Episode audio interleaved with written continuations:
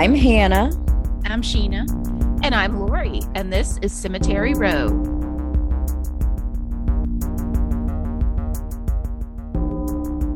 I don't have it in me to woohoo. Yeah, it's y'all. It's been this is not going to be a woohoo situation here. no, it's going to be a rager. We've had a rough time. I had an injured horse. Then you know we had some mental health. Needed a break. Yeah, I mean, to be frank, I had a meltdown. So, you know, Yeah, no, it happens. We've all been there. Yep. We have all been there. The world kind of sucks right now. I don't know It if really anyone's does. noticed. Um, but before we get into that, really, Rosie, speaking of criminals, um, Sheena, let us know about the case in Oxford.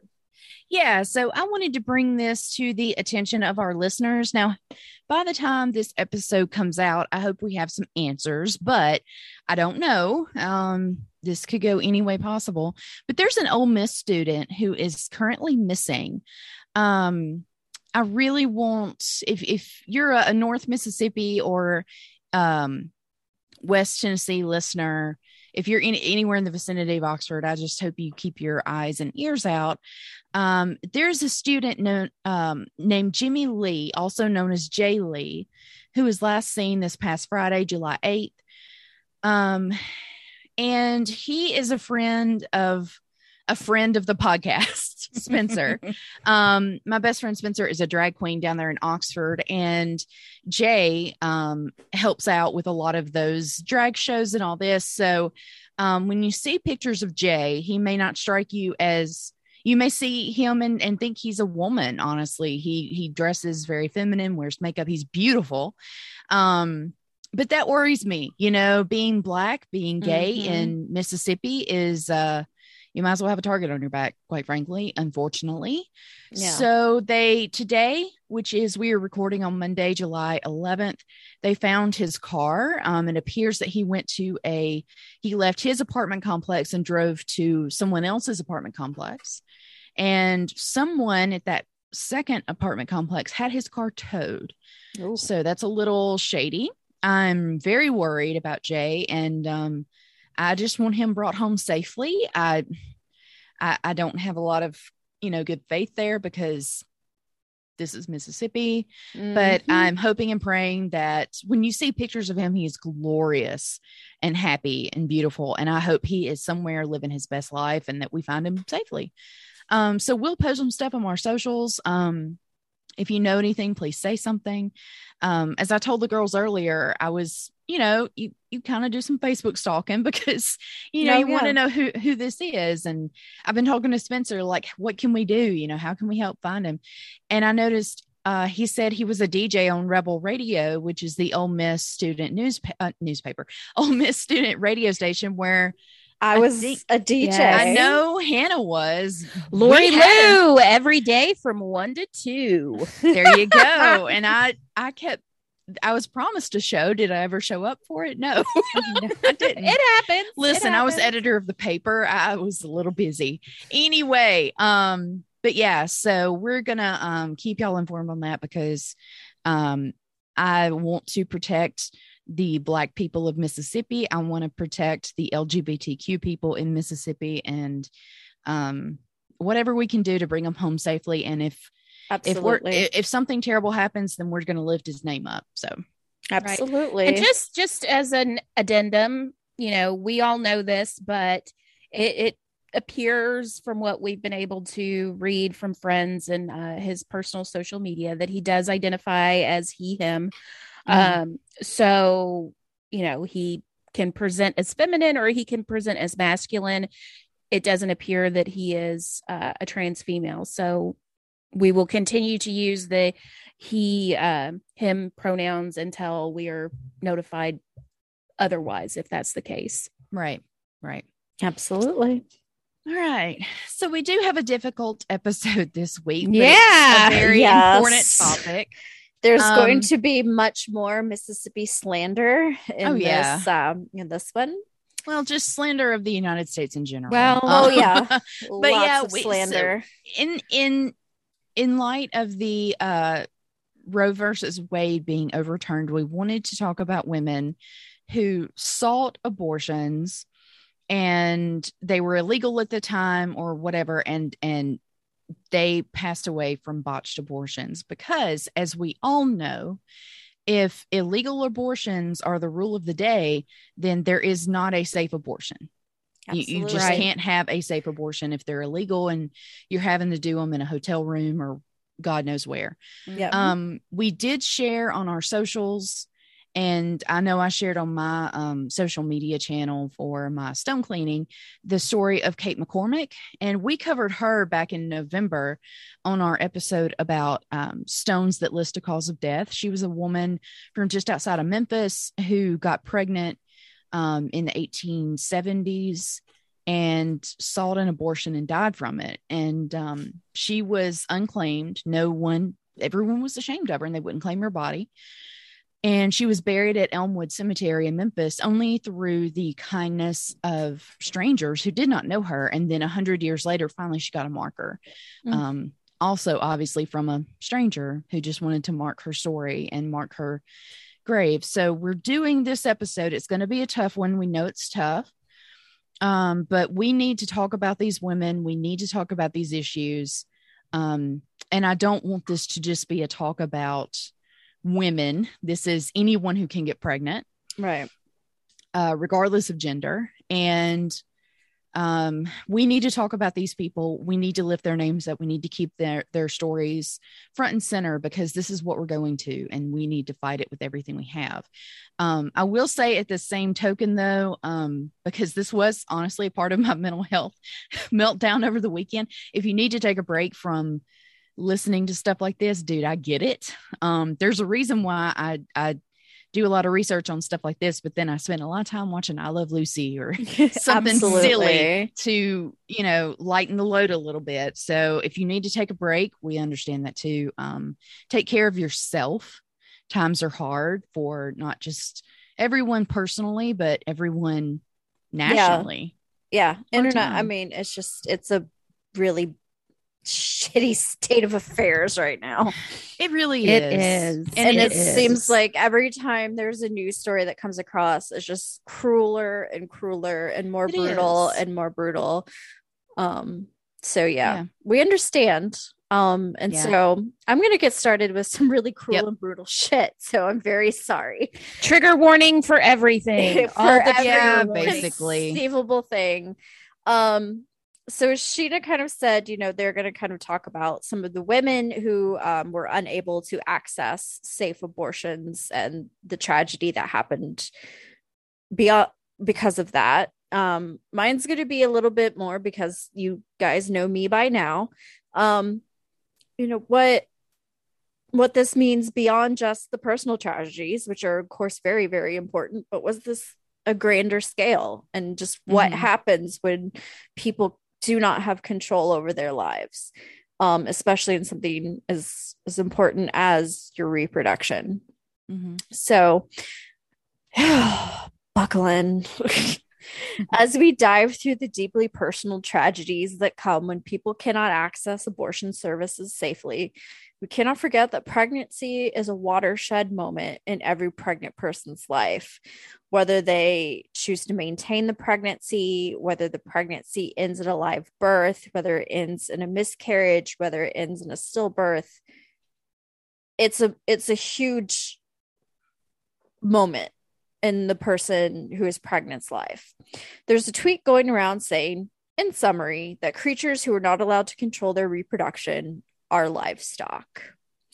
We, especially white women, cannot forget that the modern anti abortion movement is deeply rooted in white supremacy and eugenics. And my two stories show both sides of this great tragedy. Dr. Gisela Pearl, which I hope I'm pronouncing her name right because it's a very pretty name, was a devoutly Jewish OBGYN living in Sikhet, which I'm definitely mispronouncing, which was formerly part of Hungary, is now part of Romania when in 1944 the Nazis invaded. Her family, including her son, daughter, and parents, were removed to a ghetto and later to Auschwitz Birkenau. Gisela's infant daughter was hidden with a non Jewish family and would survive the war. Her last words to her husband were, We will meet someday in Jerusalem. Mm. All Once right, I'm going to she- start squalling already. Oh, yeah. Oh, girl, girl. Once she arrived in the death camp, Dr. Joseph Mengele, that Oh, fucker, that yep, fuck face. yep, the angel of death took notice of her profession. Initially, she had just, you know, been bandaging wounds and, you know, taking care of scrapes and scratches. But then he told her if she found pregnant women, they'd be taken to a more comfortable camp and given more food. So she did it. Then she saw guards beat a group of pregnant women savagely, sick hmm. dogs on them, and then throw them in the crematorium ovens still alive. Jesus. Oh God. In that moment, Gisella knew there would never be another pregnant woman in Auschwitz. The Nazis understood that the way to eradicate the Jewish population was to cut it off at the source women, mothers. Um, again, anyone who could be pregnant, but the Nazis were specifically talking in gender binary terms. Mhm. So we're we're gonna go with that. Whenever she heard of a pregnant woman in camp, she made the situation crystal clear. If the guards find out, you'll both die a torturous death. If she terminated this pregnancy now, the woman in question could possibly have children in the future. If she didn't, they're both going to die. Gisella performed these procedures with no tools, antiseptics, or any other medical intervention. She did it with her bare hands under the cover of night on dirty floors, Oh, roaming, man. roaming from barrack to barrack, putting her own life at risk. Um, and when I say bare hands, she literally would like stick her hands up into women and Right. do it that way. Okay, Lori, girl, hold on. It's okay. One baby she was able to successfully deliver, but she would later have to kill in order to hide the newborn from SS guards. Mm, that's awful. Well, the ba- you know, I I don't want to say bright side because there is no bright side, but Right.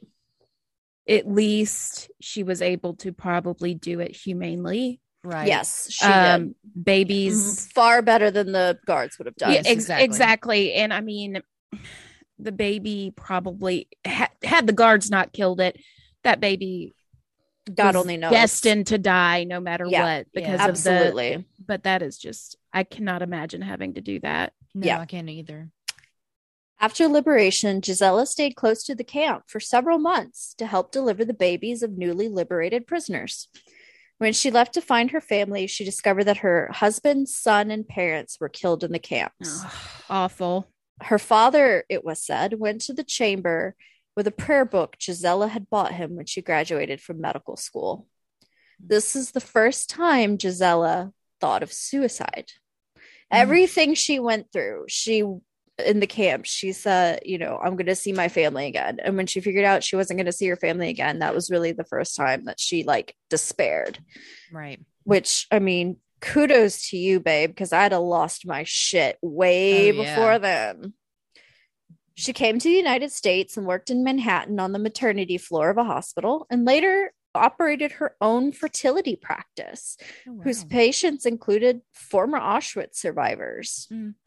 In 1978, more than three decades after the invasion that split apart her family, she discovered her daughter was indeed alive. She had no idea that her daughter Oh. was just a Oh man, baby baby um when they had gotten taken to the camps and so she had no idea what had become of her but she did find out that she was alive and living in israel Hmm. uh, and think about it, she hadn't seen her child in 30 years Right. Mm. That's incredible. Gisela kept her promise to her husband and moved to israel to be with her daughter grandson and one sister that survived she would continue to deliver babies until her death in 1988 Every time she entered the delivery room, she stopped first to pray. That prayer was always the same God, you owe me a life, a living baby. In honor of Dr. Perl and many others, an artist created the Hands of Choice Memorial for Jews who saved Jews in Safed, Israel. Two hands hold a Star of David inscribed with the names of Jews who helped save other Jews, including Dr. Gisella Perl.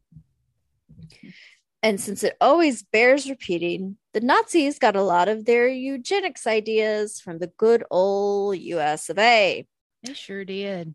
To that end, many states, especially in the South, I'm looking at you, had a long standing practice of forcibly, often surreptitiously, sterilizing undesirables, heavy air quotes, including those with mental health difficulties or criminal records, and of course, people of color. The most significant era of eugenic sterilization was between 1907 and 1963.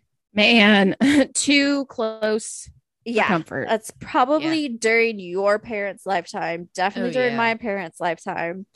And 1907 predates the Nazis by quite a bit. When more than 64,000 individuals were forcibly sterilized under eugenic legislation in the United States.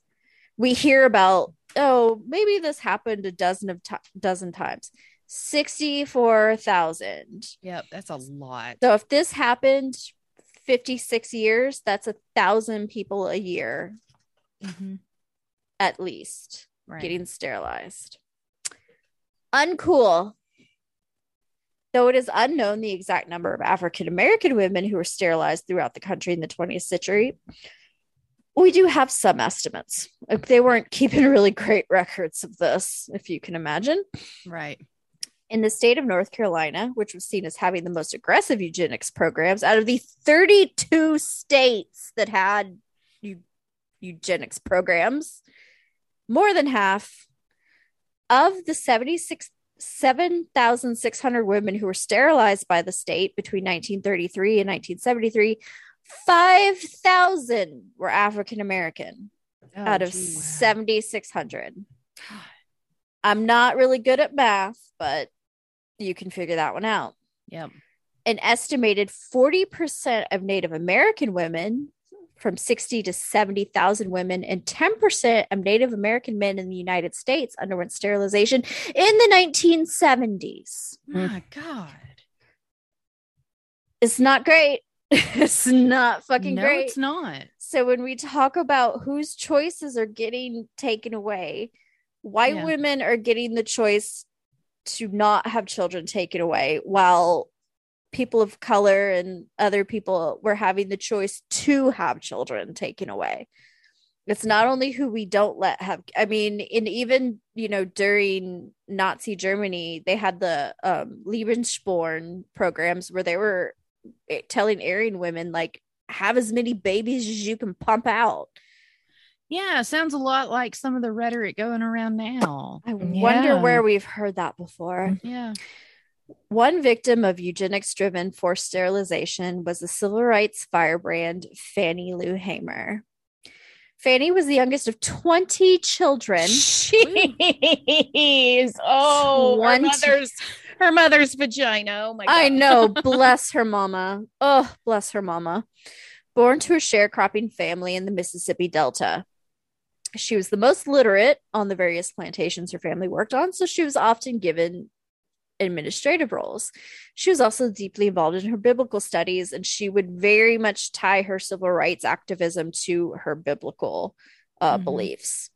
After a couple of fair, failed pregnancies in her 40s, Fannie was supposed to receive a procedure to remove a small uterine tumor, which is probably a fibroid. Um, I tons of people I know have uterine fibroids. Like, Oh yeah. it's yeah. such a thing. It's common. Yeah, and the treatment for it these days is so much better. Right. Um, the white physician chose instead to do a full hysterectomy. Of course he did. that is So wild. not only effectively sterilizing Yeah. Fannie, but Mhm. also like the recovery from a hysterectomy ain't no joke. Yes. It's serious. That is a major, major surgery. And the lifelong health consequences. I mean, unless you have really good hormone therapies, it's a Right. lot. right. It's a lot. Mm-hmm. The tactic among white physicians was so well known, it became known as the Mississippi appendectomy. oh my God. Of course it was. when women would go in for one medical procedure or even to give birth and would um, be sterilized against their God will, Almighty. or they would not be fully informed of the procedure they were about to undergo. Um, and while I was researching that little bit, I thought of a story of a boss who will remain nameless, who is in the past. They were discussing that, you know, a lot of women, as soon as their six weeks is up, they're pregnant again. Um, Right. And so this particular boss, who is not a great person in general, was like, well, while they're in there with the baby, can't you just put the IUD in? And I'm like, Wow. that is a war crime. Wow. that is okay. a war crime. Okay. Like, No. like that is eugenics. No, you can't do that. No. you fucking asshole. She was an asshole. Even if Yeah. I like explained that it was eugenics, she'd have still been on board. She was Well, and that, it, like, someone who identifies as a woman is saying, Right. put the Yeah. IUD in after they've given birth. yes, Yeah. It's all messy down there. Let's just go ahead and stick it in while we're there. yeah. right. I mean, Um, I had my tubes tied when I had Bonnie because that was my choice. They were already in there. That makes it less invasive, but to just assume that you can just right. Yeah. you know when when you that downstairs region has been fucked with that is Right. just dumb as shit Yeah. And, th- Mm. and then it's like, are you even gonna like ask their permission, or you just are we just out here just willy nilly IUDing people without their Yeah. that ain't Yeah. cool. Um, that was like after I was born and my mom wanted her tubes tied, and I was born in a Catholic hospital, and my parents were Catholic, and they're like, "Are you aware this is against your faith?" And my mom's like, "Is the Pope sending me a check for any of these kids? yeah, No. exactly. Yeah. tie them up. so um Hamer said she lost not only her capacity to reproduce, but everything that it symbolized for women, especially black women living in a desperately poor rural environment and possessing nothing that was truly theirs, Right. save their faith and their own bodies. Exactly. Yes. Took away the last thing that they owned, which was Mhm. their body, which is Right. such an invasion. Mm-hmm. And because Mississippi stays being the worst, I said what I said. Let's remember what state brought the case that brought, got led to Roe being overturned. Yep. Hamer learned about the violent act through gossip on the plantation on which she worked. She didn't even know her uterus had been taken. Oh out. oh my god they so she can't properly care for herself when right, she gets home. Yeah. right. Like the doctor didn't tell her, didn't tell her husband what had happened to her. And because life is fucking cruel and Mississippi is fucking awful, the wife of the plantation owner, Vera Marlow, I don't know where she is, but I hope she's dead. I said what I said. Was a relative of the doctor who had completed the procedure. And Oh, an act man. of spite, Marlow began circulating the story to a cook who later spread the word to the other workers on the plantation. Vera Marlow, I don't know you, but fuck you. Yeah. And I Yeah. hope you're dead. I'm sorry. I'm not sorry. Fuck you.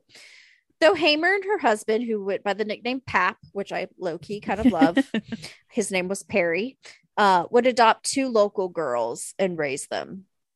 So they did get to parent, which is I would love. Fannie would channel her rage into action. Fannie is a hero. That summer, Hamer attended a meeting led by civil rights activist James Forman of SNCC, the Student Nonviolent Coordinating Committee, and James Bevel of the Southern Christian Leadership Conference, the SCLC, um, which I believe Dr. King was involved with as well.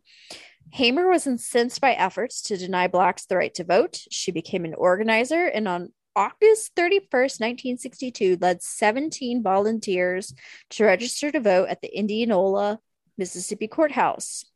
Did not go well. I know Indianola. I don't think it probably would go well today. no for sure Denied the right to vote due to an unfair literacy test, the group was harassed on their way home when the police stopped their bus and fined them $100 because, wait for it, the bus was too yellow. oh my god hmm. Ugh. that night, Marlow fired Hamer for her attempt to vote. Her husband was required to stay until the harvest. They confiscated almost all of their property, and the Hamers moved to Ruleville, Mississippi, in Sunflower County, with very little. I believe Sunflower is where BB King's from too. Uh, in June 1963, Hamer and several other black women were arrested for sitting in a whites only bus station in Winona, Mississippi. At the Winona jailhouse, she and several other women were brutally beaten. Yeah, don't hit women unless they're black women, then beat the shit out of them Mm-hmm. leaving Hamer with lifelong injuries from a blood clot in her eye, kidney damage, and leg damage. If you see pictures of her, you'll notice one of her eyes looks kind of off, and that's why is because some cops beat the shit out of her in a jail. Of course they did. Mhm. In 1964, Hamer made moves on the national level as the co-founder of the Mississippi Freedom Democratic Party. This was the 19. Um, she also spoke at the 1968 Democratic National Convention, which I believe was an all-out riot. It was a little crazy, um, which challenged the Democratic Party's efforts to block black participation. Hamer and other MFDP members went to the Democratic National Convention that year, arguing to be recognized as the official delegation. When Hamer spoke before the Credentials Committee calling for mandatory integrated state delegations, President Asshole and Sex Pest, LBJ. Held a televised press conference so she would not get any airtime. But her Wow. speech was televised later. So fuck you, LBJ. And night Biden go ahead. I was just about to say, uh, just to make your day, if if everything I have just researched is correct, Vera Marlow died in 2005 at the age of 82, Mm. Hmm, and I've cross too long. It Yeah. was, um, but I cross referenced that a couple times, and I think that's the correct Vera. Okay. Fuck you. She's I hope you're enjoying hell. yes. basically. By 1968, Hamer's vision for racial parity in delegations became a reality, and she was a member of Mississippi's first integrated delegation.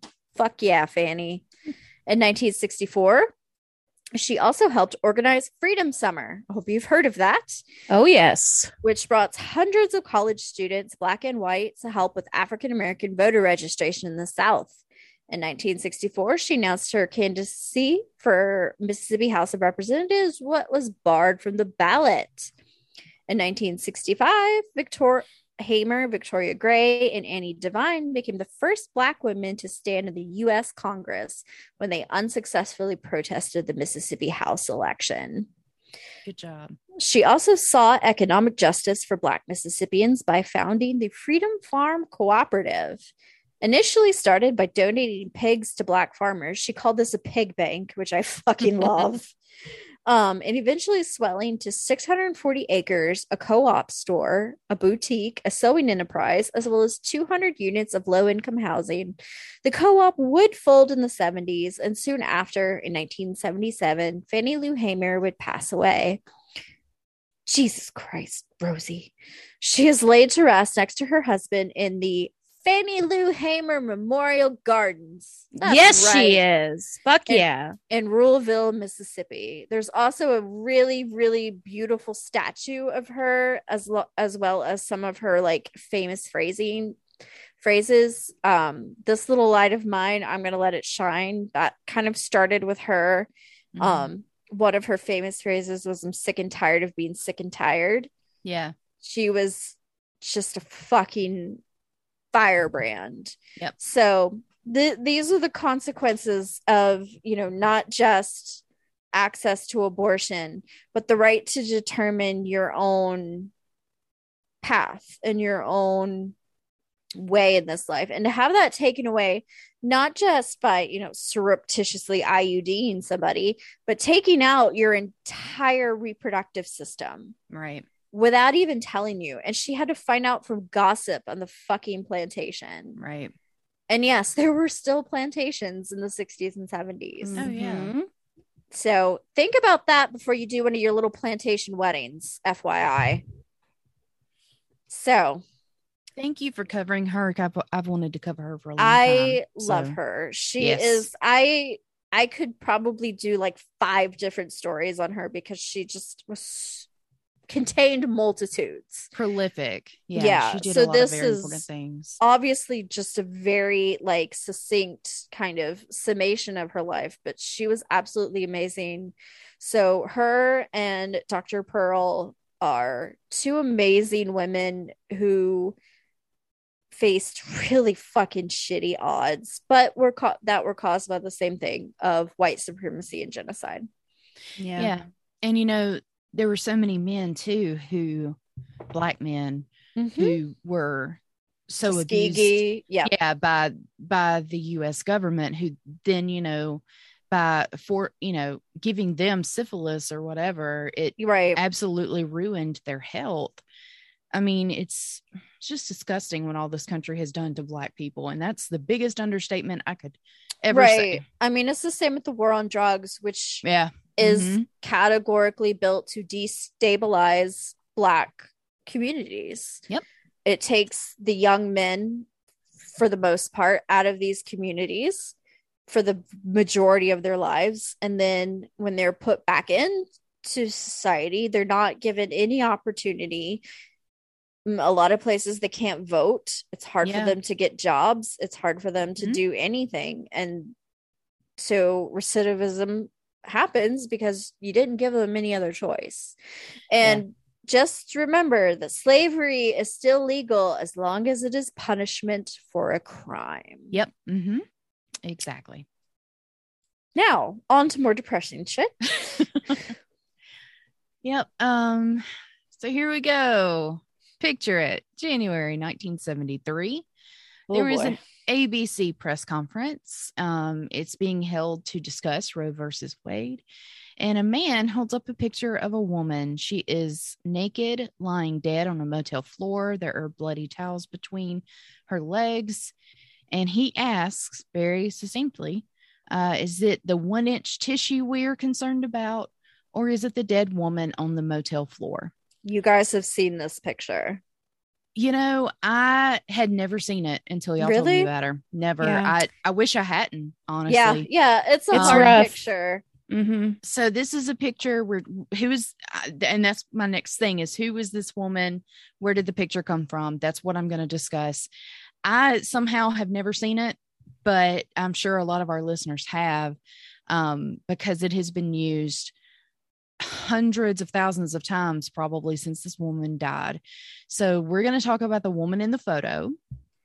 And like I said, I'll, I'll describe more of the photo later, but I, please, I'm not going to share it. I, I No, can't. it Right. is- Yeah. yeah and Um, facebook probably wouldn't even allow you to post it anyway so Probably not. Um, but it is on her Wikipedia page. I mean, Bless just her heart. You, are just going down through there and kaboom, there it is. And I was not expecting it. Okay. So Geraldine Twerty, known as Gerri to her friends and family, was born on August 16th, 1935 in Connecticut. Uh, she was a family, um, her family was originally from Russia. I think this may have been her parents or her grandparents who are from Russia. Um, she had 14 brothers and sisters. jesus Man. Her parents had 10 boys and five girls. Ay, So a- ay, A ay. huge, huge, huge family. Uh, they were raised on a farm.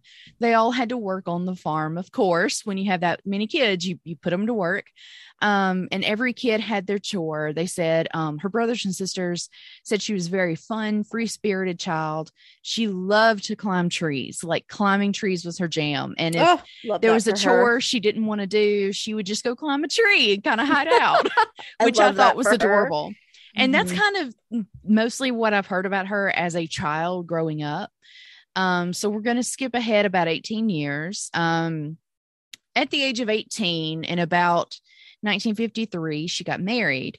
Um, this was not a great plan, honestly, but when you're 18, you're not maybe making the smartest choices I Right. mean, um yeah. her best friend joyce was engaged and she told her i'll beat you to the altar basically Oh. and joyce is like how you don't know anybody well she, Ouch. she did beat joyce to the altar by one week by marrying a man named Sam Santoro who she had only known for about three or four weeks Geraldine, Oh, we need oh, bless. to talk. So, honey. yeah, you know, I, I when you see pictures of their wedding day, she's so pretty. She is just such an adorable young girl, and you can see how happy she is. And I'm like, I love this for her because it's so happy, and you can kind of feel her little teenage energy. Oh But yeah. But it, it really is truly, in a lot of ways, a very bad thing because I mean, it's not 100 percent bad, but it's pretty. It's it's essentially it's a fatal decision. Um, because Sam was a piece of crap. He was an Oh. abuser, a racist, and a bigot. Oh. Um, they did have two daughters together, Judy and Joni. Um, and they were okay, married for about cute. it's so cute. I love their names. Um, they were married for about 10 years. oh. And Sam didn't just abuse uh Gerri, but he also abused the the daughters as well. Ugh. And the daughters, you know, recalled him being um just a terrible person. And um uh Gerri's brothers and sisters recalled him just being a jerk and a hothead. Um now he blamed his abusive behavior on his sinus issues, Oh, okay. which Yeah. I'm like, dude, I have sinus issues. I have and I've never hit issues another human. well. I have had sinus headaches that have made me want to take a hammer to my own Same. face. I have never been abusive. Right. I took my So- Sudafed and I went and lied down. Yes. Yeah. I mean, I keep my little medicine here on my desk so I can take it several times throughout Well, the day. Uh, okay, Like, I would just like to interject here. Sheena is allergic to cats, y'all. She have a has cat. a cat. She doesn't murder anybody. No. Right. McDuff doesn't set me off unless I like he did today, I will say it, because I petted him and then I touched my eyes. Oh, I knew no. better. I knew better. So all of my pretty sparkly eyeshadow that I was wearing earlier today is gone, but that's beside the point.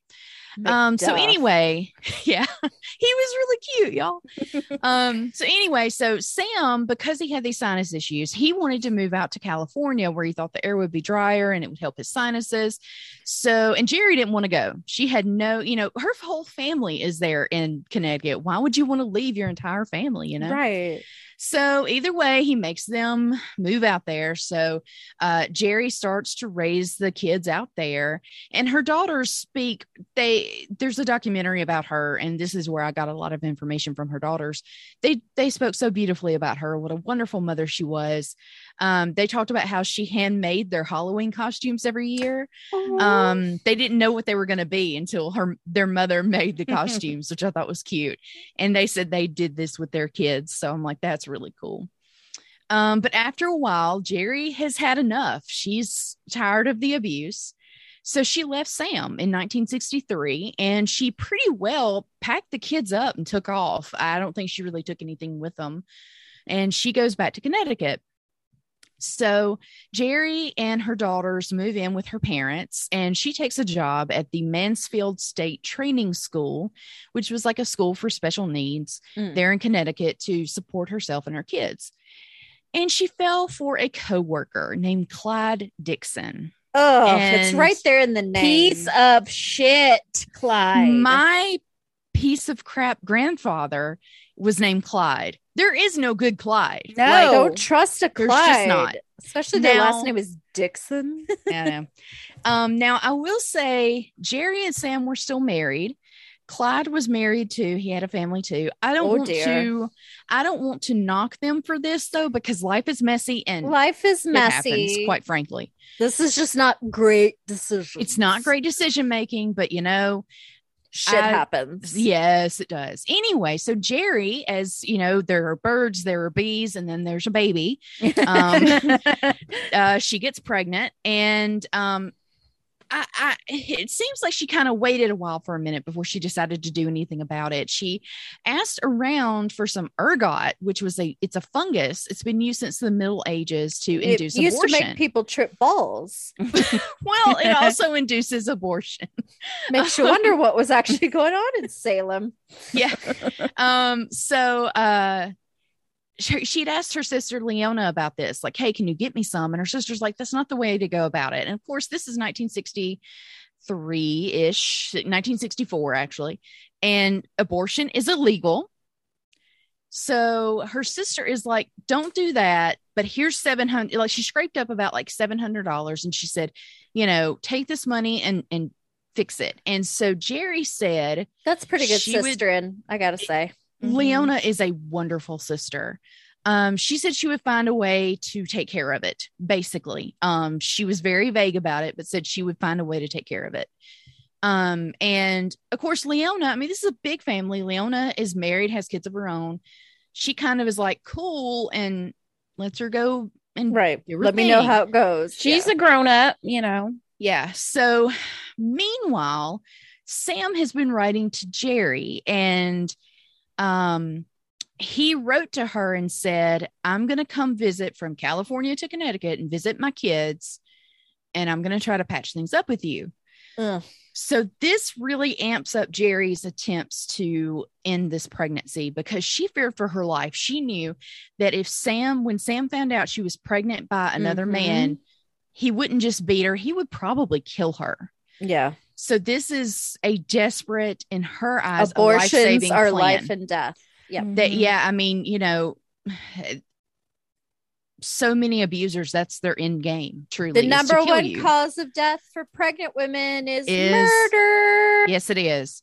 So uh she this sounds so much like what I'm seeing other people say to do right now. You know how people do those little um oh if you need to go Yeah. camping. Mhm. It sounds almost like this when you read what she's plans and it's so scary and it's what we're living in now. Um but she gets Clyde and they go check into the Norwich Hotel, which is in Connecticut, um, under fake names, you know, because abortion is illegal. Right. And of course, you know, back in those days, if you checked in with two last names, ooh, scandal. Mhm. Oh yeah. Anyway, um, this was June 8th, 1964. Sam was not far from arriving. Gerri, though, is about 28 weeks along. She's about six and a half months. Oh wow. Oh Lord. I didn't realize she was that far along. Yes. Um, and like I said, I'm not really sure in the timeline of how I know she'd been asking for the ergot and stuff like that for a little bit, but once Sam said he was coming, things sped up. Right. I just wonder had he not ever said, I'm Maybe she'd coming. have gone through. maybe she'd have kept it. Yeah, I really I think know. so. I think I so. think she would have. I mean, she was already a really great mom, so Right. you know. Um, but Clyde and Gerri bought medical equipment as well as a textbook that Clyde borrowed from Milton Ray Ooh. Morgan, Mm. a Oh. teacher at the school where they worked, um, to try to perform this abortion in the hotel. Yeah. No, this is not something you do DIY, guys. No, not with a couple of medical tools and a textbook. No. Yeah. No. And and they- especially being that far along too. Yeah. Yes. Um, so because abortion was illegal, this she felt like this was her only choice. Mhm. And because it's two people who don't are not medical professionals and it's being done in a hotel with you know, not a lot of they don't know what they're doing, quite frankly. At least Gisella was an OBGYN. Yeah. Right. Um, this was a botched procedure, and Oof. Gerri began to bleed profusely. And instead of calling 911 or doing anything, Clyde took off.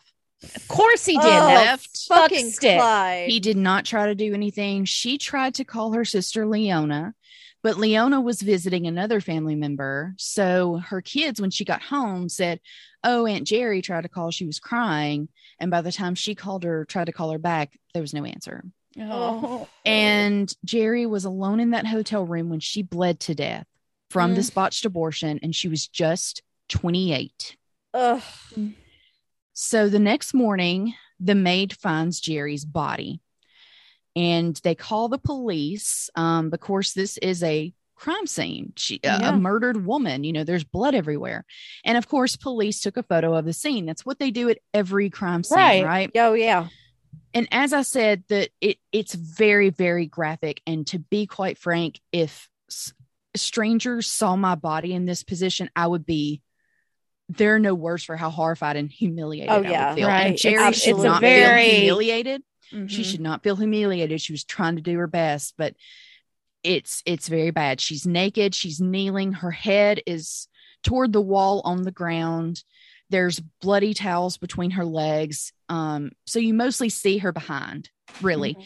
Um, you can't really see her face, but you can see her hair. Her hair, her head is sort of turned to the side toward the camera, but you really, unless you knew it was her, you wouldn't know it was her. You, you- Right.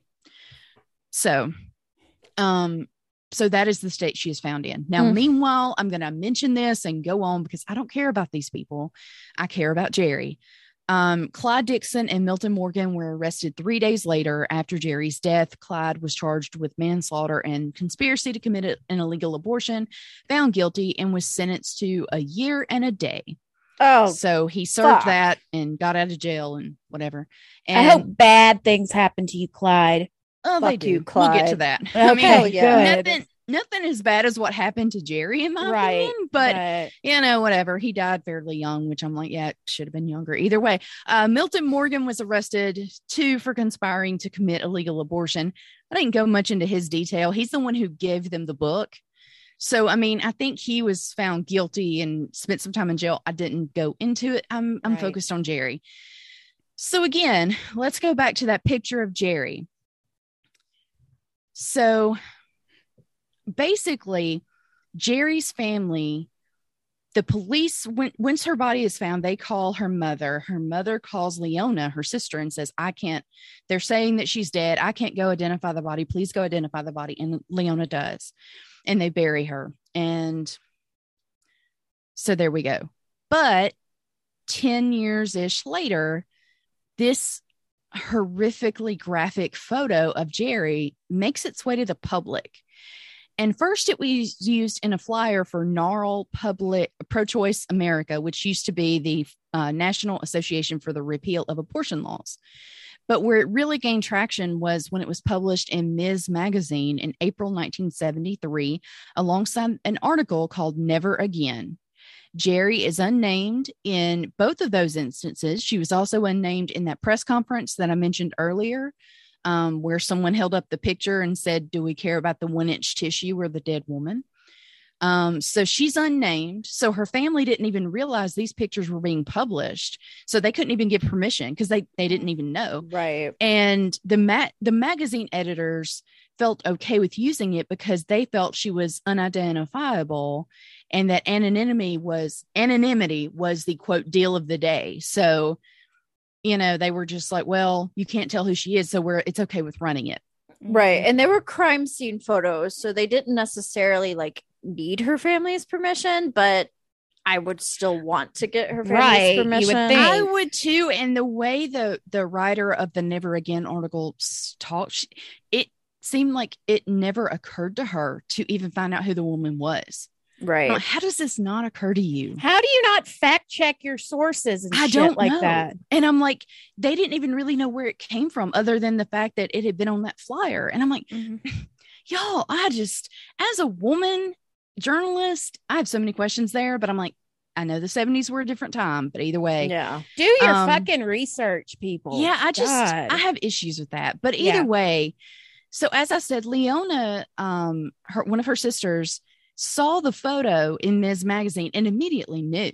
She knew. I mean, when that's your sister, you know. Oh yeah, you know your sister. And Gerri's daughters uh, had been told that their mother had died in a car accident. Oh, kids were pretty young, so you kind Right. of understand. There, you, how are you going to fathom abortion and all of that? Right. when you're that young. So when they were older, I think they were teenagers when all this happened, they figured it out. They the photo was wildly circulation, they realized it was their mother. So the photo since then has become an anti um or i I'm sorry, an abortion rights symbol used to illustrate the fact that access to elite to legal and professionally performed abortions reduces deaths from unsafe abortions. And because at the same time that this was going on, a lot of um, anti abortion people were using photos or illustrations of aborted fetuses or a photo inside the womb because that technology had just kind of become available. They were using that, being like, oh, don't kill this baby. Or And they were fucking using. elephant embryos because you can't tell the difference. Exactly. Mhm. Um, so they were using this photo of Gerri then as an answer to that. Like, what do you care about? That quote unquote one inch of tissue or this grown adult woman suffering by herself and dying alone? In 1995, J- uh, filmmaker Jane Gillooly, I hope I'm saying that right, made a Gillooly? documentary. Gillooly uh, made a documentary called Leona's Sister Gerri, in which she interviewed Gerri's family members, um, including Leona and her daughters.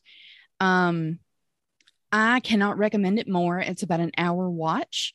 Um, it's on several different websites. It's very easy to find if you just Google Leona's Sister Gerri. Um, in the documentary, uh, Leona said she was at first shocked that the photo was published, but later she thought it was a good thing that it was printed um, because it has brought, you know, it, it, it the, they say pictures worth a thousand words, and this one really Mhm. is, you know, and it really kind of nails home why abortion is needed. And um, she's actually used the picture of Gerri um, at protests um, and it'll she'll hold up a huge sign of the photo and say this is my sister and on the other side there are pictures of gerri as a young woman Mm-hmm. Um, joni has blogged about her mother and abortion rights too i think she's um, she and her daughter have been to um, protests so they have used it as well uh, Ms. Magazine ran the photo again in 2016 after Trump's election and predicted that that election would lead to the overturn of Roe versus Wade, which it did. I'll be goddamned, Mhm. weren't they on the money on that one? And FYI, Ms. Magazine is collecting stories from people who have had abortions. If you want to share your abo- abortion story, you can do so at MsMagazine.com. Um, it looked like they were, you know, they're not using that still 1970s um, way of thinking, Yeah. you know. Um, right. Ms. Magazine, I will like definitely like, you know, stand for, even though, you know, Yeah, I white white feminism makes its mistakes. That is absolutely Oh, a hundred percent certain. But I mean, they have been fighting, you know, fighting, and without that picture, as you know, maybe shady as they should have checked their sources and they should have done this and this and this, but without that picture, the reality of it just would not have been as clear. Mhm. I I'm so torn on this story because part of me is like, you know, I think about when serial killers sometimes pose their victims in really horrible ways to like shock the cops. Right. So they continue to victimize them Right. even after death. That bothers me so much. I that's one aspect I hate of hearing about true crime things is when they continue to re-victimize someone. And this woman, you know, was just trying to save her own life. And it, I mean, like I said, I would be horrified, but at the same time, I'm like, well, her picture is being used to prove a point. And, and- Right, and, and I think- unfortunately, it, it it makes s- such an incredibly powerful statement. Well, and that's the reality of it is like people talk, you know, it's like would in my story we were talking about like the forced sterilizations and you're like, "Oh, well, that happened." But it's like Right. no, 64,000 people that this happened to. people with names, people Right. with families, People, with that who know. dreamed of a future that included a child. and it wasn't just, you know, and like like we've talked about of like we're just so far removed from death and how death works. Right. and it's like with Larry Kramer, and we don't see people die of AIDS the way they Yeah, used to die of yeah. AIDS. We haven't seen people die of abortions the way they used to die of botched Yeah, abortions, and right. we're going to start seeing that. Unfortunately, yes. We're Um, going to see so- people with bicycle spokes in their fucking cervixes. I mean, that's just Yeah. that's going to happen. Well, let's talk really quickly about the men in her life. Um, Sam, after uh, Gerri's death, Sam Santoro did take his daughters back to California, but then he died in 1975. So, Woohoo! Oh, wow. I mean, I'm s- sorry for the girls for losing both of their parents, but same. And um, they did not really talk about him a whole lot in the movie. They talked about him enough to be like, yes, he was a jerk. Um, but then Clyde did, as I said, he served his time. He went back to his wife and family um, afterward, and he died in 1979, again at a fairly young age. So, good. bye, sucker. Off you fuck, Clyde. Yeah, Bye.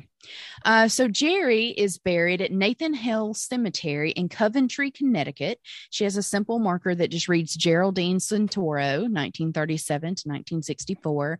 Um, it's the cemetery seems like a pretty small family, rural type of cemetery, um, but she is buried there alongside many, many, many members of her family. They Oh. they all seem to be there, which is Mhm. nice. Yeah. Um, had Gerri not died of an abortion, had she had access to a legal and safe abortion, today she would be 87 and Yeah. she would be a grandmother.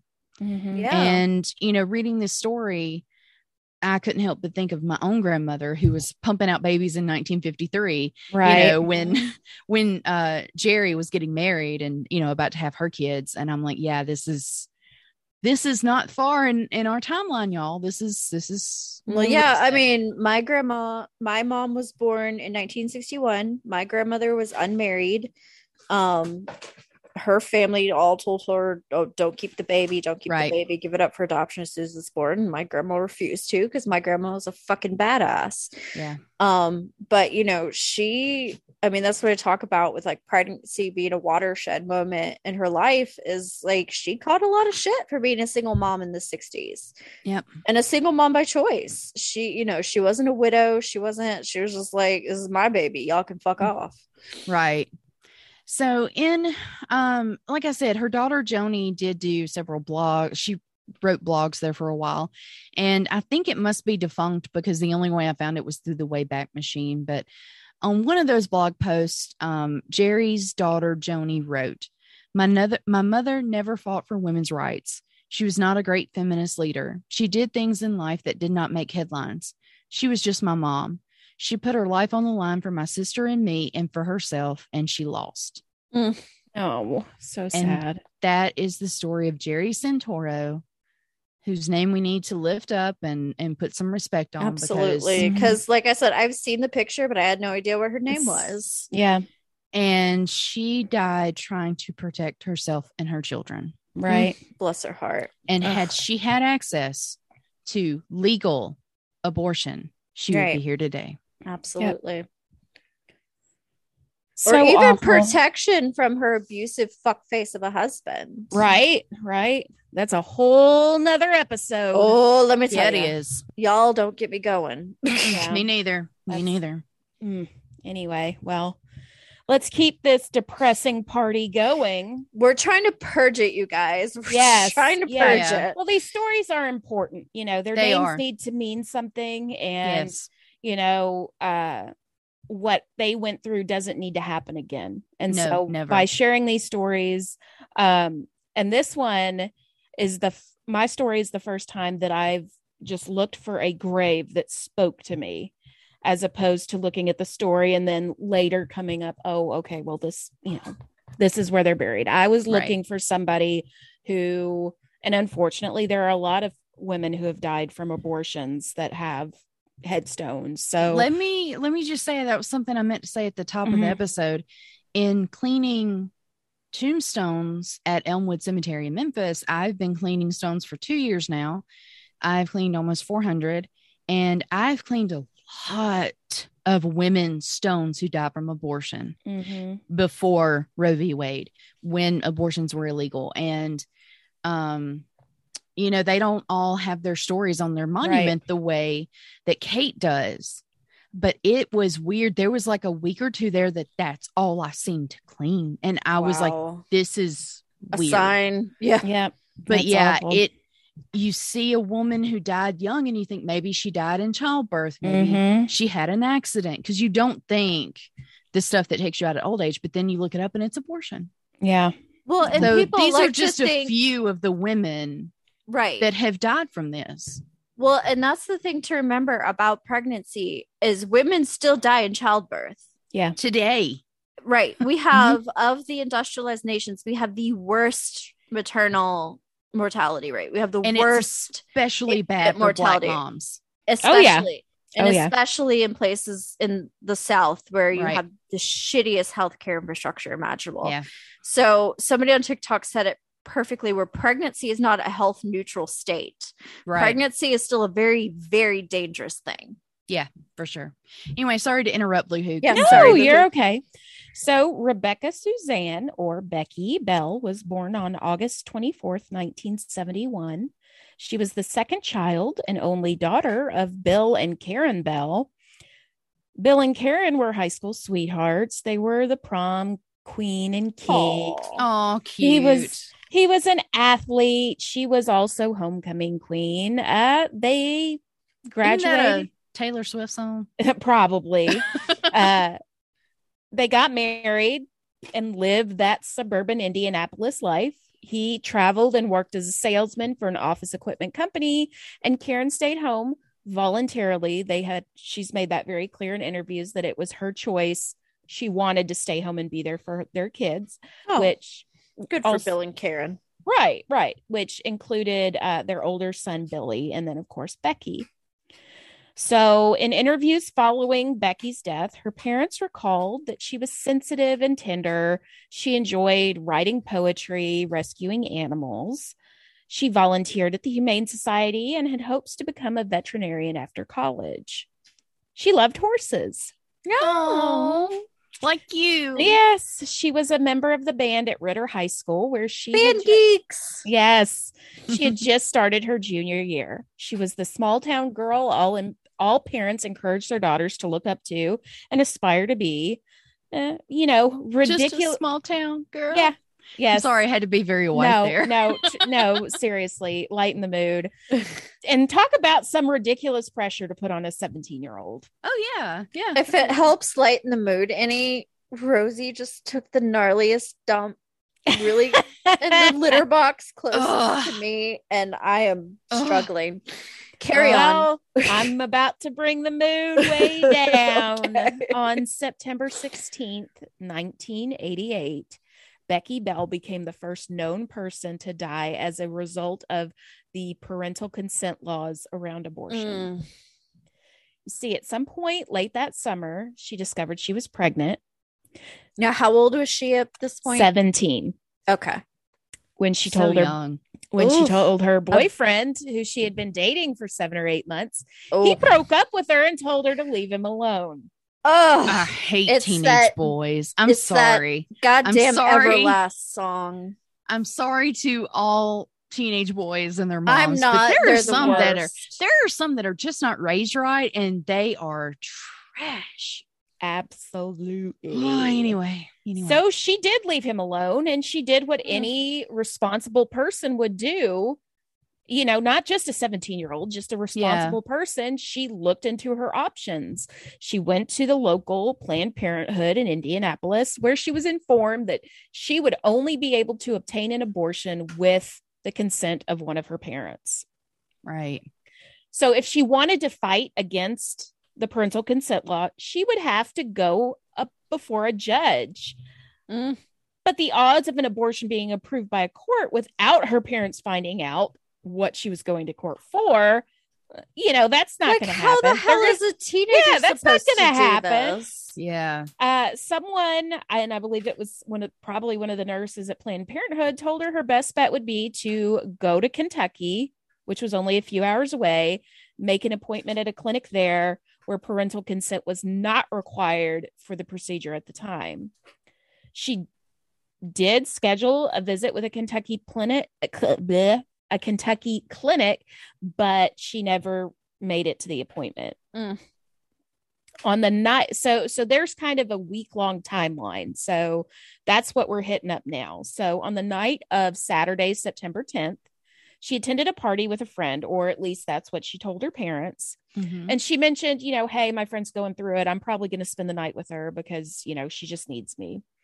However she came home at about 1 a.m that sunday morning she complained she was feeling bad that somebody must have put something in her drink she just was Mm. was dragged out and just not herself sunday when she woke up she still wasn't feeling good but it wasn't bad enough to where she couldn't you know get up and do things she went to work at her part-time job at Cub Foods, where she was a cashier, and she fainted at work. Oh, So whatever was going on with her was was building.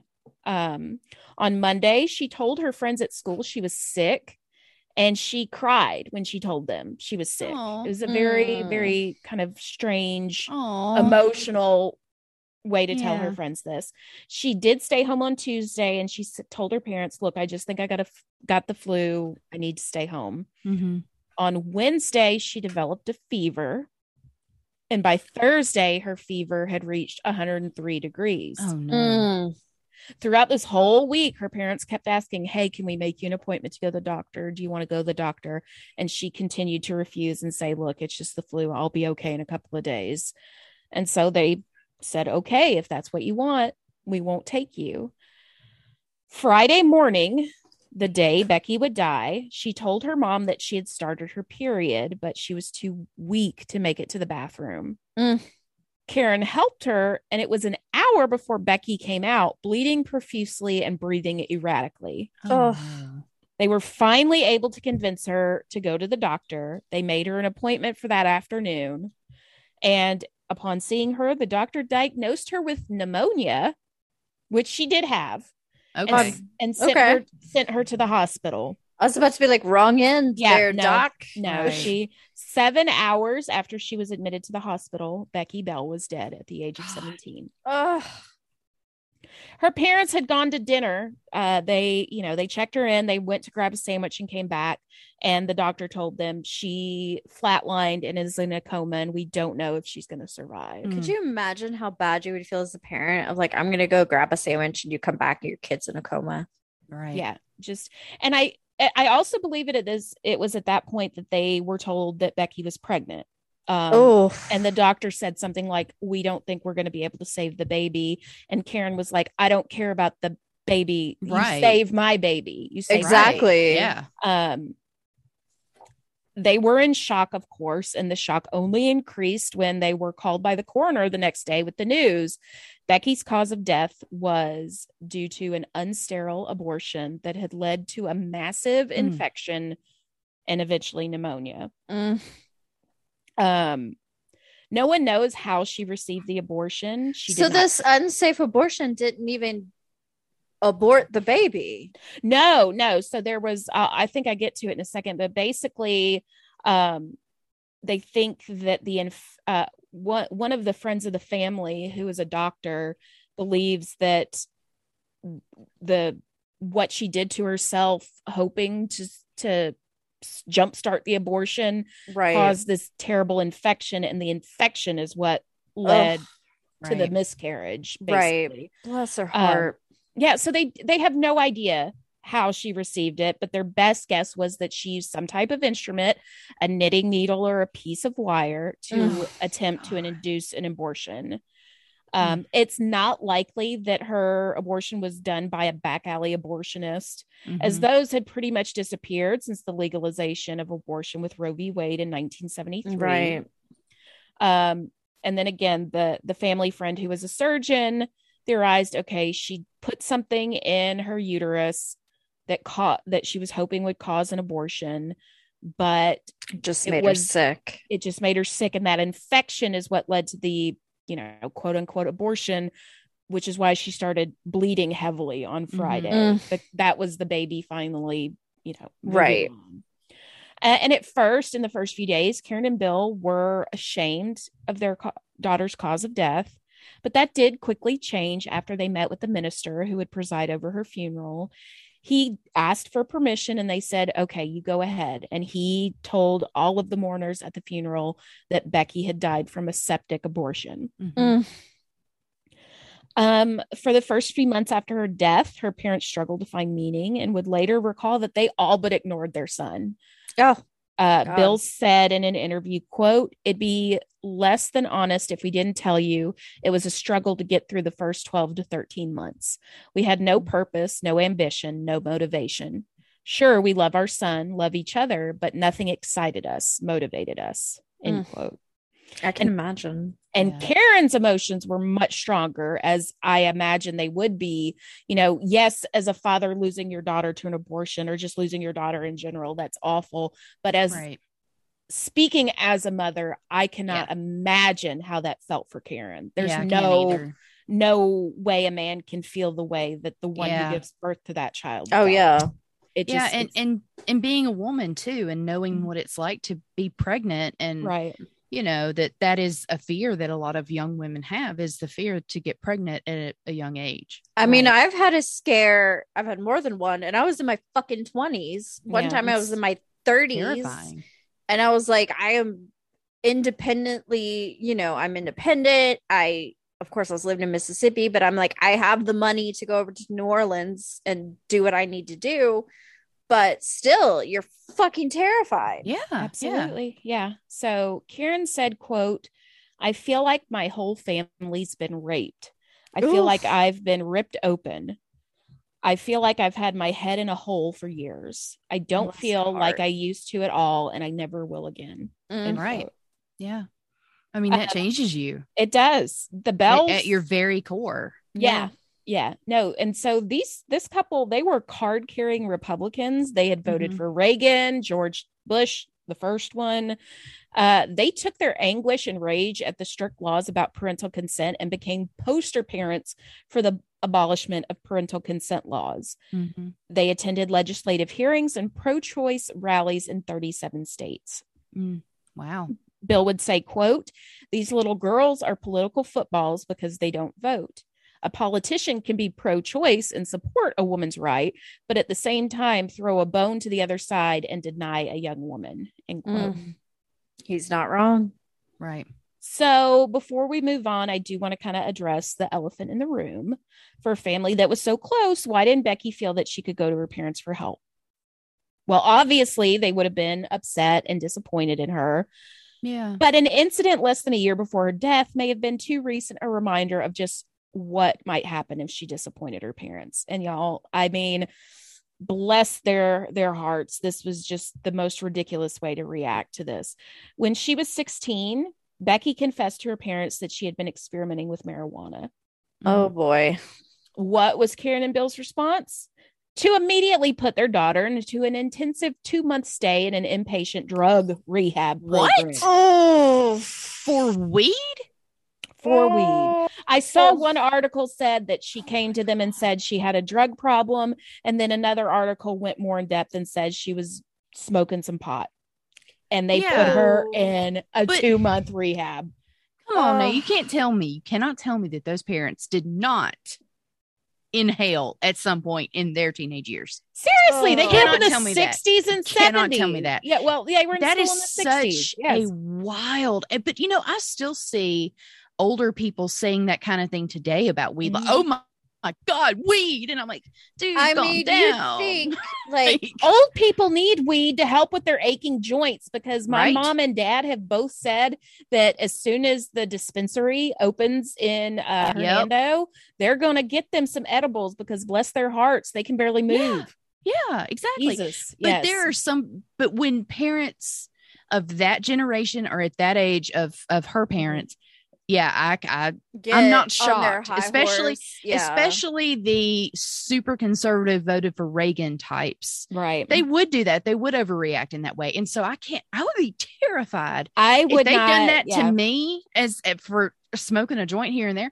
I would die before Well, I told. and Well, I mean, I hate to say that. That's a Well, terrible way yeah. to say it. But you know what I'm saying? Like, I would be terrified to tell them I'm pregnant because what it, what would she what would have happened had she said my boyfriend and I are having sex? I need some help getting birth control or condoms or I need just Right. some guidance, some parental, you know, motherly Well, advice or so something. I, I will They'd say really lost their minds then. Well, well, so a court again, this was something I read after the fact that she Karen said that at one point she did tell her that you know if you're gonna have sex, make sure you use protection. Whether or not that happened is you know hindsight. yeah, yeah. th- this is Yeah. just what Karen has said in interviews that she did, you know, and Becky kind of laughed it off. But it is so, so important to not be naive and think your kids aren't going to have sex. They're going to have sex. Just oh yeah. educate them to use safe sex practices. yes, for sure.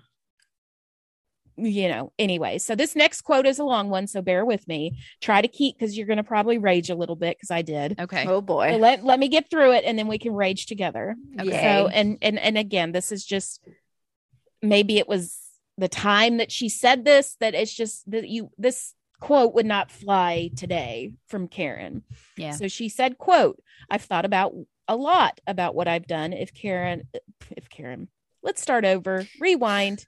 She said, quote, I've thought a lot about what I've done if Becky had told me she was pregnant.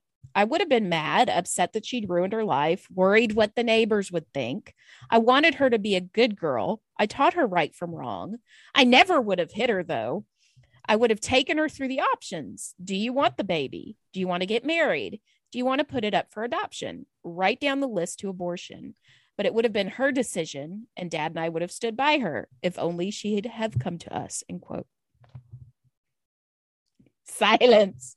we're Um, not we're not frozen, y'all. They, they I just can't- no I words. can't- I can't begin. I can't begin. I'm about to short circuit. Like, like you know, in doing Gerri's story earlier, I wanted to rage out when her daughter Judy talked toward the end of the documentary and said something like, I'm very anti abortion, blah, blah, blah, blah, blah. But then she's like, but I had one. And, you know, and, and it you're not one of too those, anti it, huh? yeah. And it, but it was very much one of those, what she was trying to say. And I don't think the movie sort of I don't know that she articulated it well in the film was that she was a Christian. She thought life began at, con- at, at conception, blah, blah, blah. But that she, you know, would not choose it again, maybe, but that it needs, but she did say a woman needs the choice. You know what I'm saying? Right. Right. That is so I sad. think and there, if you I think there are personally people would never have, have- one, yes, fine. right? and I think that was her whole point was it's a uh, what I gathered from her saying that was abortion is a huge topic. There's a lot to it. It's not just a simple pro baby, pro mom, pro whatever. It's very, Right. very, it's heavy. And I think she was saying, you know, I I support a woman's right to choose. However, I I would not have one, blah, blah, blah. And so, but I'm not getting that same amount of nuance from Mhm. Karen. Whereas, like I said, I, at first when Judy started talking, I was like, wait, what? And then I was like, no, no, no, I see what you're saying. Okay. You said it kind of weird, but I, I get it. Mhm. I don't think I'm getting that from Karen. I don't know No. that Karen, I hope today she's like angry at what's happening, but I'm not sure after hearing that quote. Um, I well, have and not- here's I- the thing, and uh, I keep seeing did it. they ever beat their kids? Like I that, know, that throw them that in there by hitting thing, them. They, they talk about they did mention that she never got in trouble, never got spankings, but their boy did all the time. So I'm like, but, but, you know, and it, it's wrong, but back then in the 80s, you got swats. oh, it swats. was 90. got yeah, right, it yeah, was- yeah, in the you- 80s you and got 90s your ass, you and got before. your ass whipped. you did. Yeah. and but but what crack doesn't crack me up but what infuriates me is that ruined her life what are the neighbors going to think be Yeah, a good right. girl and that's i the am not going to hit you if uh, she had had a safe abortion, it di- it didn't have to ruin her life. Exactly. Right. And the She could've neighbors wouldn't have known. Who would have and known? she would be she was going to be a good girl regardless i'm sorry but if getting pregnant at 17 does not mean you're a bad girl Well, and No, here's the Jesus. thing too, is and I keep seeing it of like adopt, adopt, adoption, adoption, give your baby up. You know how fucking I- ex- uh, well you know Giving your baby up for adoption is an alternative to parenting. yeah. It is not an alternative to pregnancy. thank you louder for everyone in the back i hate that Okay, phrase but it's like, true Pregnancy is the issue here, Yes. not whether or not you want to be a parent, not whether blah blah blah. You're it's the cart before the horse. yeah 100% It does not solve the problem of there is a person who is pregnant who does not wish to be so. Like that poor little 10 year old will give mm-hmm. her baby up for adoption. If she survives the fucking pregnancy, these men lawmakers do not understand what pregnancy does to a woman's body. And we're mm-hmm. not talking about a 28 year old woman. We're talking about a 10 year old child. I Yeah. cannot fathom pregnancy at that age and what that does to your body. And and they don't care. They don't care. They don't No. get it they don't want to get it. That's they don't care. likely we're not going to change their minds. Right. If she had gone through that pregnancy, it likely would have damaged her organs so much she would have been infertile yeah for the rest of or her it would have killed her. Or Exactly. could it have very well Yes, have easily killed her. easily. And yeah and that's i mean and and i hate i hate i hate hate uh the whole what would the neighbors think? Who I gives a hate shit? people who judge anyone who gets pregnant and they're not married what does it matter Oh, What does and then to say, do you want to get married? Should you know? should right. get. And that was you don't get married because Marriage is not the answer. It Oh my god. And just like as- a baby is not the answer for your unhappy marriage. Exactly. Right. And as somebody who grew up with a lot of friends whose parents got married because of a Yeah. pregnancy, they were not happy. No. It's never not are. it's not a great great platform to and start then a the marriage. kids are stuck in between unhappy mom and unhappy dad trying to play mediator for the And- rest of their lives. They low key know that you hate them just a tiny bit. Yeah. Mhm, mhm, mhm. Mhm. Just saying. Um, but yeah, that Okay. I wish this girl, Karen living up to her she had- name. I wish better for this girl. I And know we've said she- that about well, every and- woman that we've I talked will about, say- but say, I will say, you know, her parents, you know, and again, maybe I should this quote, I it just enraged me and I was including it because they did work very hard Yes. to get these consent laws. So well, I and sometimes that's what it takes is Mm-hmm. you it hitting home. Yeah. It right. It there's shouldn't now have to. It shouldn't have to. I mean, like empathy. Like I am so sick of people of men who I know mean well, but are like, well, if it were my sister or my daughter or my, and I'm like, I'm a person. Yeah, in and of myself. Like I deserve my own bodily autonomy because I'm a fucking human being. Yes. asshole. Please stop relating to me in terms of who I am owned by. Yes, exactly. I just I I get I, I think her parents have have probably made a come around and they're they're better people. But I I hate that that's what she felt like that she felt like she had no one to go to. That Right. breaks my heart. yeah. I want every woman I don't care what age or any person who can get I want everybody. God, y'all. I want everybody to feel loved and supported and that you can come to someone whether it's your family, your friends, a teacher, a someone, a counselor, a therapist, whatever, that you can find someone that you feel safe talking to and that mm-hmm. you can say this is what's going through, you know, and that you know they can get some kind of help or guidance because god life is scary and there's no manual. None of us know what we're doing. Nope. and when you're 17 god you really don't know Well, and you can sit like I had this argument. Granted, this was like when we were in high school, so we were obviously dipshits in high school. But this girl, you know, there we were talking about it, and she was like, "I was like, well, what happened if you get sexually assaulted?" She's like, "Well, I feel like my faith and yada yada," and I was like, "But you don't know till you've been there. yeah You don't know Mhm. till you're there, and when you're there, you don't know what you're gonna do. You know? yeah yeah We had a class in high school. I can't remember what it was like one of those economical, you know, learning how to balance your checkbook classes. And we did debates and things like that. And I remember the the day we wanted to do pro choice, pro life. I was the only one in the classroom that was pro pro choice. Same here. Mm. but the te- I, and I left because it was um, if you got on a roll, you got donuts. So I got to go get donuts. So I was the only but then when I got back, the teacher had gotten the room split up because she's like, well, what if you're raped? What if there's incest? What if the baby Mhm. isn't going to survive? And people were like, well, in that case, it's like, okay, that's Yeah. you either.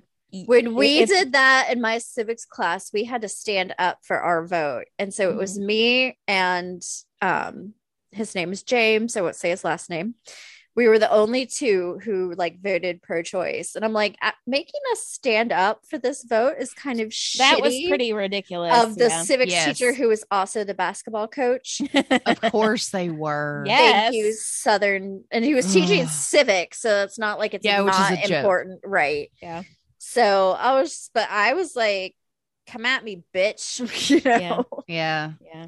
and So- that's i think that's the thing too is you go back to abortion is not and and that's the truth with so many other things in life is abortion is not so black and white right. no And it's absolutely very not. gray. and i think there are hundreds of thousands of probably millions of women or people who could get pregnant who wanted that baby but for Mm. whatever reason had to have that abortion Yeah, and right. by god we are not going to demonize them they made the choice Right. that was correct like- for themselves and that's no one's business but theirs right and like the thing that went around you know when when the draft opinion leaked and i was uh, you know it's that you know oh the the person who got raped the person who's a victim of incest the person who's right babies and that's those are all completely valid they are but that was like the whole, oh, I'm not pro abortion. I am. Right. If Yeah. if you just had a regrettable one night stand and shit happened, gone. If Yeah. you just if this is not the right time in your life, yeah. go off. If you never ever wanted to have kids and so, just, you know, bad luck happened because bad luck happens, do it. Like I or if, you know what, you're just like, you know, I've got other shit I'd rather do right now than be a parent. Fucking do it. Like I don't care what your reasons are. You don't have it's you, You, know, don't have to I, have a reason. I get why It's we no one's business. we what do this is. like morality Olympics when it comes to it, or that it has to be some sad, awful, tragic story. right. For some people, and I know a few, their abortion was the best goddamn thing that ever happened to them. Oh in their yeah, life. I know Yeah. several people like that too. Yeah. And so we don't get to take that away from them. No, we don't. No, it's not our place to. And it's it, this to me applies with so many things, whether it's a woman or you know who's trying to decide what how, how she wants to raise a family, whether it's a trans person saying my gender is not what my sex is kind it signed at birth was, whatever it is. Trust me when I say someone knows their own life and their own body better than you do, and it is not your business. Boo, boo, boo, honey, boo, boo, child. It is not your business. Exactly. And Get I'm out of everybody's business. and again, adoption is an alternative to parenting. It is not an alternative To to pregnancy. Boom. Oh, We're gonna Yes. put that on a t-shirt. Back to Becky, y'all. I'm Yes, sorry. back to Becky. No, Carry we, on. we're, we're Sorry. good. We're gonna go off all night. Uh, so the Bells did find a note from her about a year after her death that gave them some insight in how to into how she was feeling Oh in the le- weeks leading up to her death. The note read, "quote Dear mom and dad, I wish I could tell you everything, but I can't. I have to deal with it myself. I Mm. can do it, and I love you." End quote. Oh, Becky, sweet baby. I just give her a obviously- hug. yeah, obviously, this was a girl who was upset and worried about how they were going to react and felt like the only thing she could do was do it herself. Mm, And that bless every, her every heart. her naive heart thought, okay, I can do this. I got this. Okay. Right. And every 17 year old has that moment where they're like, I can fucking do Oh, this. And you're yeah, like, totally. "Mm." Totally. Mhm. Yeah, and as I as we've as we've mentioned, you know, we we've had our our rage session about it. I cannot, sh- but I I want to come back and say I cannot stress how fucking important it is to make sure your kids know that it is okay to come to you no matter what. Absolutely. No matter what. Hey, mom, And- I had sex. I'm pregnant. Hey, mom, I murdered Okay. a drifter. Hey, mom, Right. well, Fine, and we'll deal with it. You Yes. my I'm an auntie, and so my nibblings know. I'm like, I don't care what you did. Call me.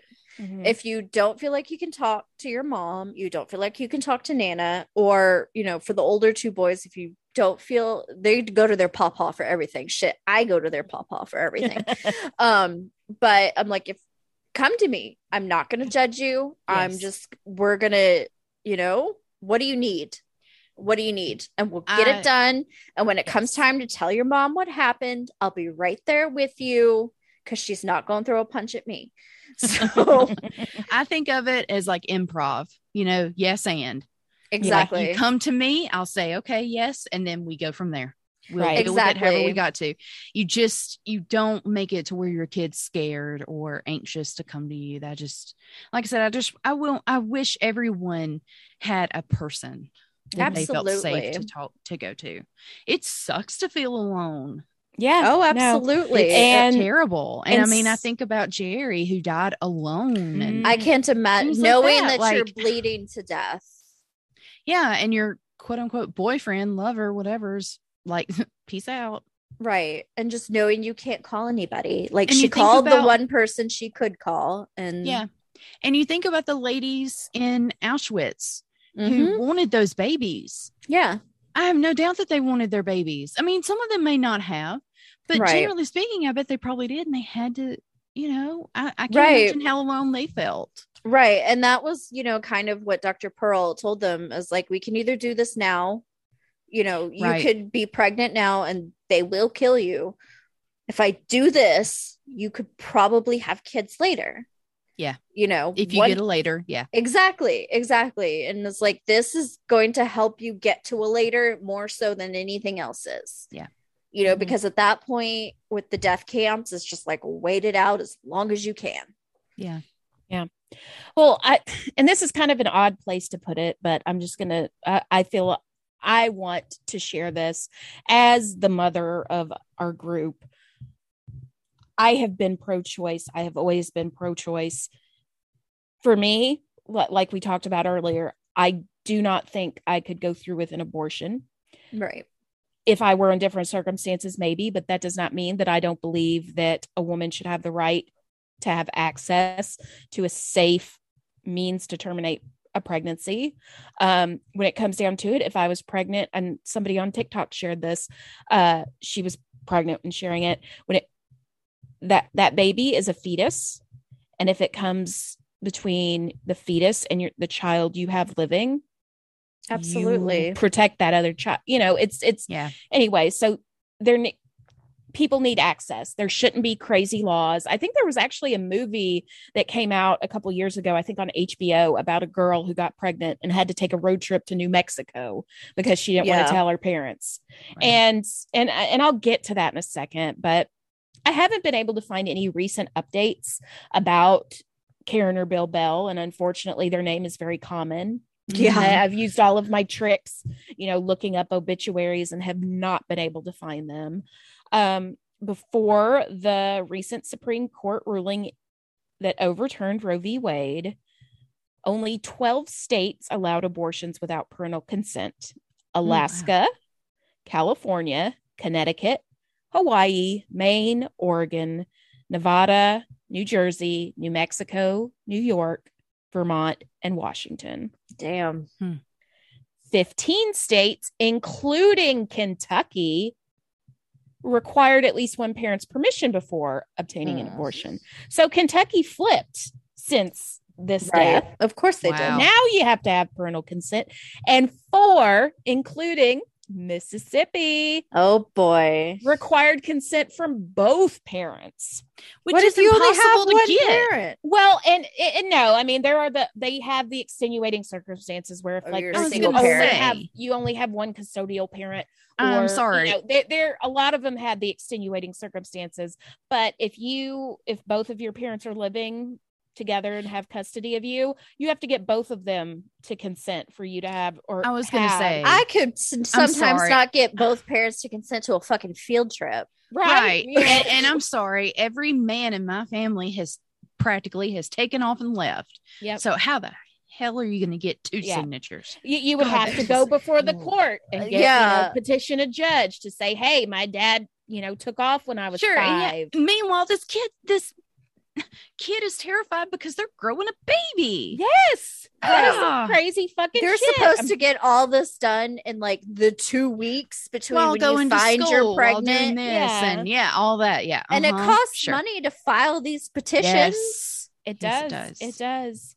Yeah. Um. So back to Becky again. Sorry. I have a lot of rage. no, no, there's a lot of rage, and you know Becky's story brings it out. Uh, she was buried at Bethel Cemetery in Indianapolis, and y'all, her headstone is gorgeous.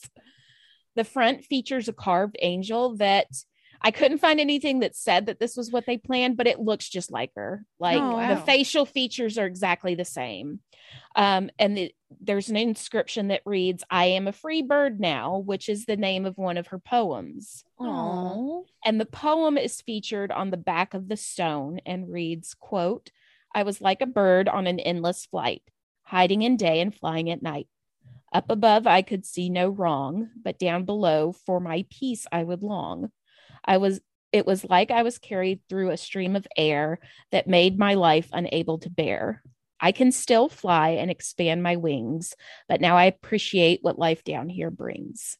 Wow. Aw. And that That's is sweet. the sad story of Becky Bell. Um, like I said, I've got pictures. Hers just it's gorgeous. Um, just you know, and that her parents both have stones on either side of her for when they do pass.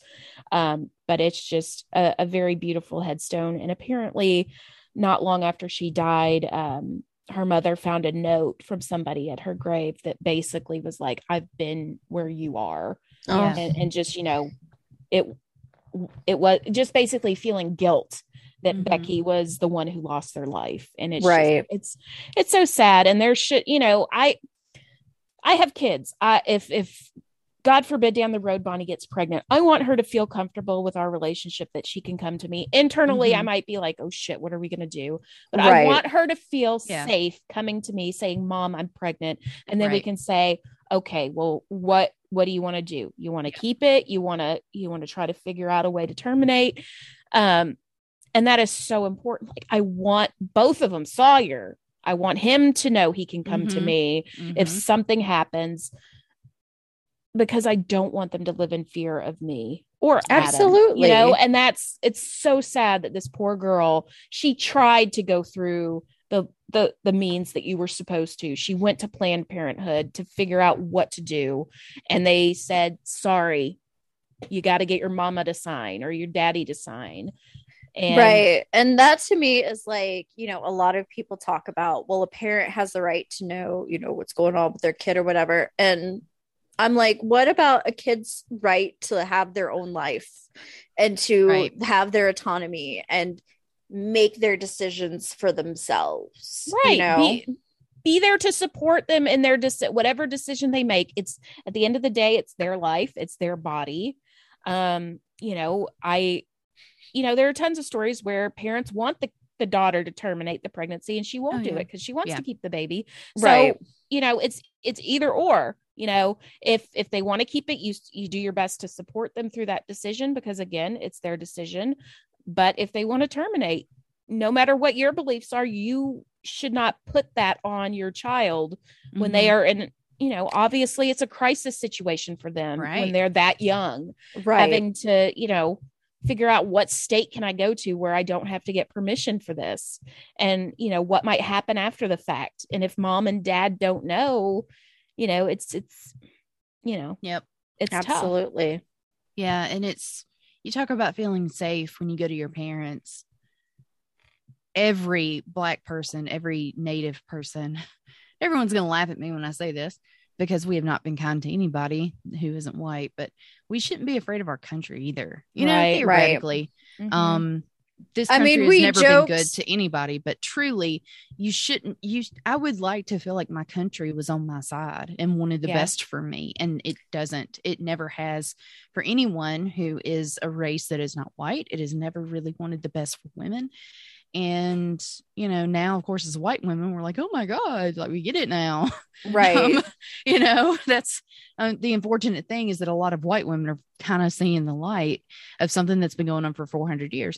But um but this country actively does not want the best for its citizens and that's really No. scary. it's unfortunate to be the greatest country in the world. Yeah we're not. No. Right. No, not by no. a long shot. And like i mean that's like when we joked about like i bought prenatal vitamins last weekend or last week because like i'm they're the best vitamins for right you. and i am literally Pregnant deficient in every single vitamin you can be deficient in and i needed the vitamins god damn it um and i kind of crossed myself when i bought them because i'm just like i don't dear universe this is not an invitation. Yes. Um, but we joked was like okay now i'm probably on a watch list you Yeah, know? you- i mean it's a joke but i'm kind of scared that you probably are. You know? it's this country. So if somebody I- comes and asks me about it nine months from now i'm gonna be like look my hair was falling out. That was the only reason i, i got it. Well, it's like I've seen some people are saying, you know, buy your sanitary supplies with cash. right. And it's like, I've Like, never if been we so- get to the point where they're tracking your tampon purchases like that is Like- literally Yeah. something that we're you know they're not giving people their autoimmune disease or heart disease pills Yeah. because they could be an abortifacient and i'm like this is horseshit like y'all to go to like Sam's Club or Costco or something and buy like bulk pads or tampons and and just be like, yeah, you don't know. Well, look, I have never been so glad to have my tubes tied because they come knocking on my door because A, I take prenatal vitamins. I've taken them since I had my kids because they're the best vitamins there are. Uh, and they're delicious, my little gummy vitamins. Um, and yeah, yeah, they're gonna come knocking on my door and be like, you're taking the pre you've been taking these prenatals for years and you're buying you're buying sanitary napkins and and tampons you know on a regular basis what's the deal i'm like look that doctor stitched it up there's not no babies coming out of coming out of this oven anytime soon You and know, I, I haven't interacted with a penis in probably like six years. So if anything pops up, I have questions. Yeah. yeah. You're going to be questioning the government. What was right. in the toilet? Exactly. What, what, did you put on that toilet seat? Just name your baby, you know, God Junior. we'll call you Mary. Yes. Um, so yeah, so thanks for staying with us for this episode. Um, if you are feeling so enraged as we are, um, if you have the means, please donate to an abortion fund. Um, you can Google those left, right, and center. And I know that's probably not the smartest thing to tell you to do, but I'm sure someone smarter than me has found a way to tell you to donate to those causes without getting on any kind of watch list. Um, but also, if you need to take a break and say, I can't watch the news this week because I cannot deal with another mass shooting or another Supreme Court decision. Dude, I get it please go watch some um, good shows. Um, you know, there's Our Flag Means Death. There's uh, What We Do in the Shadows starts back tomorrow. Like I know, I, am so excited. I can and think of all kinds of good shows too to get things off I, of your mind. I, so I binged. Uh, it's called Boo Bitch on Netflix. it's a mini series. It's so it is it's bittersweet, but it's got Lana Condor in it from yeah. all, to all the boys. And it was just I was home with the kids today because uh, Bonnie decided she was sick, and I watched the entire eight episodes. Wow. And I'm not ashamed to admit it. So Boo yeah. On Netflix. And I've been playing like marathon sessions of Civilization Six because it gives me a feeling of control. So. um if you want to read a good autobiography, I'm two thirds of the way through Debbie Harry's. Um, so if you want to enjoy some rock and roll stories and then go listen to all of Blondie's albums, I cannot recommend that more. Um, so yeah, there's there's a lot of good shows that you can dive into. Um, a lot of good podcasts that aren't as serious. um, you know, there are things that uh that if you needed to take a break, it's not. Don't feel bad. Please don't feel no, bad. Absolutely. And we're going to lighten things up next week. We're kind of going to do a potpourri of happy stories. Not really sure what we're going to bring to the table, but it's going to be something a little cheer, more cheerful. Mine's um, probably going to be inadvertently gruesome, and I apologize in advance. We would expect nothing less, my dear. Luhu, where can they find us? We are on Facebook Instagram, and Twitter at Cemetery Row Pod, or you can send us an email to cemeteryrowpod at gmail.com. Oh, and let me send a quick thanks to the very nice lady who sent yes. us a message earlier on Facebook. Yes. That I don't think we got back to. I don't think we got back we circulated it and we're like, we, we were so excited. Oh, and no. then we got so excited we forgot to respond we got you, boo. Listen, it's been a bad couple of weeks, at yes. least for me personally. I just, I've really struggled lately. So, and normally I'm the one that handles the social stuff. I'm so sorry. I will go respond to that person right now. Stephanie, bad Sheena. Stephanie. Heck yeah, Stephanie. We love she you. Is, she is our from our neighbors to the north we yes. saw it. We were very excited. We all have ADHD.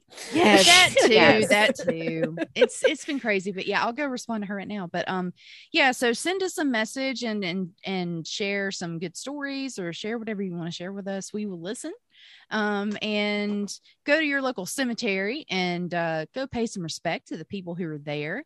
Please leave it as you found it. Do not leave any litter. If you litter, I just I will come after you. And let me tell you, there you are love. people who walk their dogs in the cemetery up here and they don't clean up after their dogs. And yeah, I'm like, do that. Gross. Do you want a poltergeist? Because that's how you get a poltergeist. it is. um, but yeah, please um, just be respectful um, of your local cemetery, but please go and visit it because trust me, some of those people have not been visited in decades, and they would appreciate your your thought, your thought, and your consideration. Leave them um, some flowers. Go take. Heck yeah! Go take flowers take to strangers. Some. I've been meaning to go. Yes, take Kate go some. take Kate some. some. Do some research before you bring somebody flowers, just in case they were an asshole. Don't bring any yeah. assholes flowers. True. Um, but yeah, so thank you for listening. Tell your friends about us, and we will see you next time. Thanks again, y'all. Bye. Bye.